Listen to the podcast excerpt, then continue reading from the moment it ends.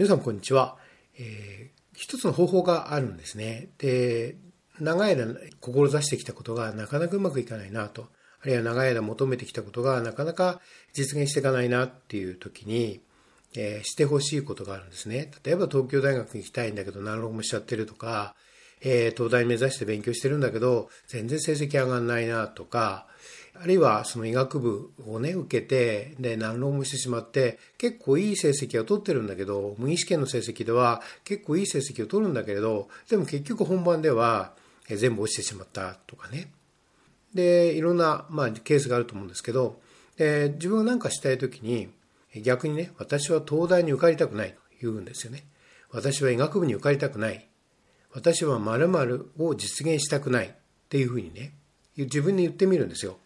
そうするとですね、面白いことに不思議な気づきがあると思うんですよ。なんで自分は東大に受かんなかったのかなとか、いや、例えばですね、すごく、えー、模擬試験でもね、全部軒並み A 判定を取っているような人でもね、落ちたりするわけですよ。実際現実あるわけですね。えー、で、なぜなのかっていうことなんですよ。で、自分の中にね、まあいろんな理由は当然あるんだろうけど、でも自分の中に、東大に行くと何か不都合があるんですよね。その人にとっての。あるいは医学部に行くと、その中の、えー、自分にとっての不都合があるんですよ。自分のお父さんもおじいさんもお医者さんで、お母さんもお医者さんで、そういうご家系で、で、すごく優秀だし、真面目に努力するんだけど、そして模試の成績もすごくいいんだけれど、でもなんか、なぜかこう、実際の本番になると落ちてしまうというようなことですよね。そうすると、えー、例えばお父さんやおじいさんみたいになりたくないとかね、どっかで思ってたとかね、ああいう生活は嫌だとかね、どっかそんな風に思ってたりするんですよね。あるいはもっと、まあ、わかりやすい例というか、例えばお金持ちになりたいって一生懸命努力してきたのになかなか全然お金持ちになれないなと。で、そしたら自分の中でね、私はお金持ちになりたくない。悪い、私はお金欲しくないとかって言ってみるわけですよ。私はお金欲しくない。ああ、なるほどなと。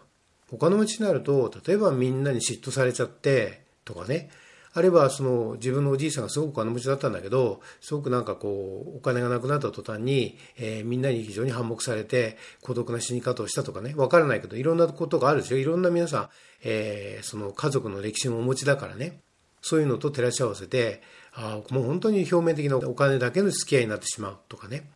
なんかそんな、あれお金ってすごく虚しいもんだなとか思ってたとかね。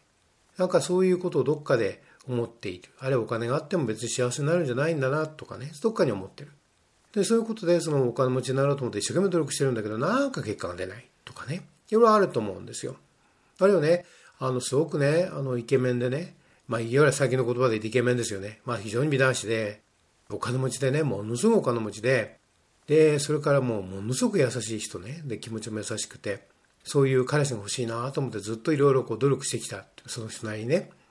努力してきた。でもな、なかなかそういう人と付き合えないと。そういう人とうまくいかないとか。ね、出会わないし出会ってもなんかうまく続かなかったりすると。こんなにいい人なのにとかね、思うわけですよ。じゃあ私は、じゃあ、えそういう彼氏なんかいらないとかって思ってみるんですよ。言ってみるんですね。で、そういう彼氏と付き合いたくないとかって思うわけですよ。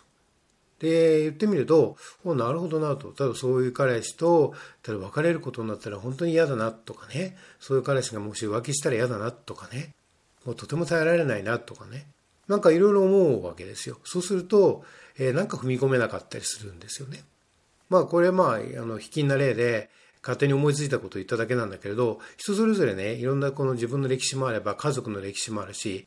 えー、それに何か思い当たることがあるんじゃないかと思うんですよ。何かずっとこうしたいなと思ってたのに、なんか違う方向に行っちゃってうまくいかないっていう時に、ああ、そうか、それを実現してしまったら、自分にとっての不都合なことがあるんだろうなっていうことですよね。えー、そういうふうに思っていくんですよ。で、そうすると、それに気づいていくんですね。ああ、なるほどなって気づいていくんです。あ自分ってそういう本音があったんだなってことです。よくです私あの生徒に本音ってことを言うんですけど、つまりそういうことなんですよね。で、そうやって内省していくんです。内省って大事だよってことを、まあ、生徒にまあいつも言うんですけど、内省っていうのはすごく大事なんですよね。そうすると、えー、どんどんどんどん好循環が始まってくるんですよ。もちろんね、ああ、そうか、じゃあまあ別に何も無理して東大目指す必要もないんだなとかね、いう結論に達する人もあるし、ああ、そうかそうか、いや、そんなことを理性で考えれば全然そんなことないよと。その不都合なんて大したことないよと思って、まあ、新たに気持ちで東大目指す人もいるし、医者も、例えばお父さんやおじいさんがそうだったり、お母さんがそうであったとしても、えー、例えばお父さんお母さんがね、すごくあの多忙で、で、患者のためにね、身を削っていて、そしたら自分はそういうのできないなとかね、あの、あるいはそれですごく寂しい思い、お母さんにね、あの、構ってもらえなかったり、お父さんとお父さんと遊んだことなんて全然ないとかと思ってて、だからやっぱり、ああ、自分も医者になったらそういう風になっちゃうのは嫌だなとかね、思ってても、それはそれで、それはお父さんやお母さんやおじいさんはそうだったかもしれないけど、でも自分は別に医者になってもっと別のやり方もあるよね、とかね、ふうに思ったら、えー、またやる気も出るでしょ。で、そして実際受かるんですよね。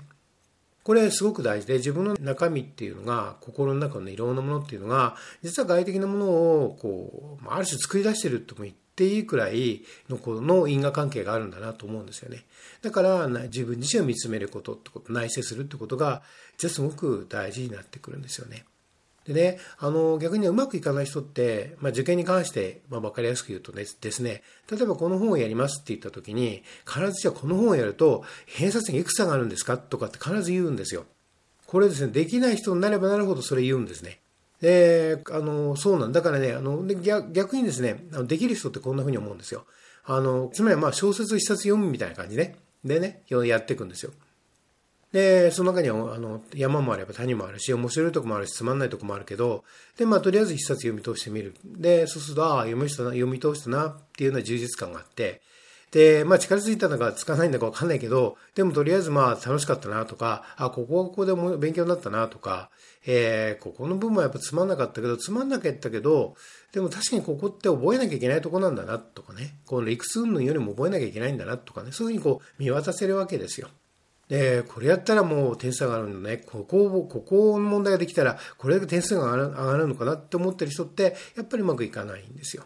これはやはりあの、もの見方の差ですよね。さっき言ったように、自分、人間っていうのは、その自分の心っていうのがすごく大事で、で、周りを作り出していくので、焦らせるとかね、追い込まれるとかっていうのは、結局うまくいかないんですよね。で知らず知らずに自分の追い込んでしまっていて、で、本来の力が発揮できなくなってしまって、もっと本当の面白さはもっと面白いものなのに、面白さもわかんなくなってしまってっていう。で、まあ、いわゆるまあ、モチベーションのこと私言いませんが、で、まあ、モチベーションも下がってみて、で、何が自分何がやってるのかさっぱりわかんなくなってしまうっていうような感じですよね。で、だから、これをやれば、このくらい偏差値が上がるんだと思ってやって、でも結局やりきんないで、また次の本を探して、またこれをやるっていうようなことですね、パターンになっていくんです。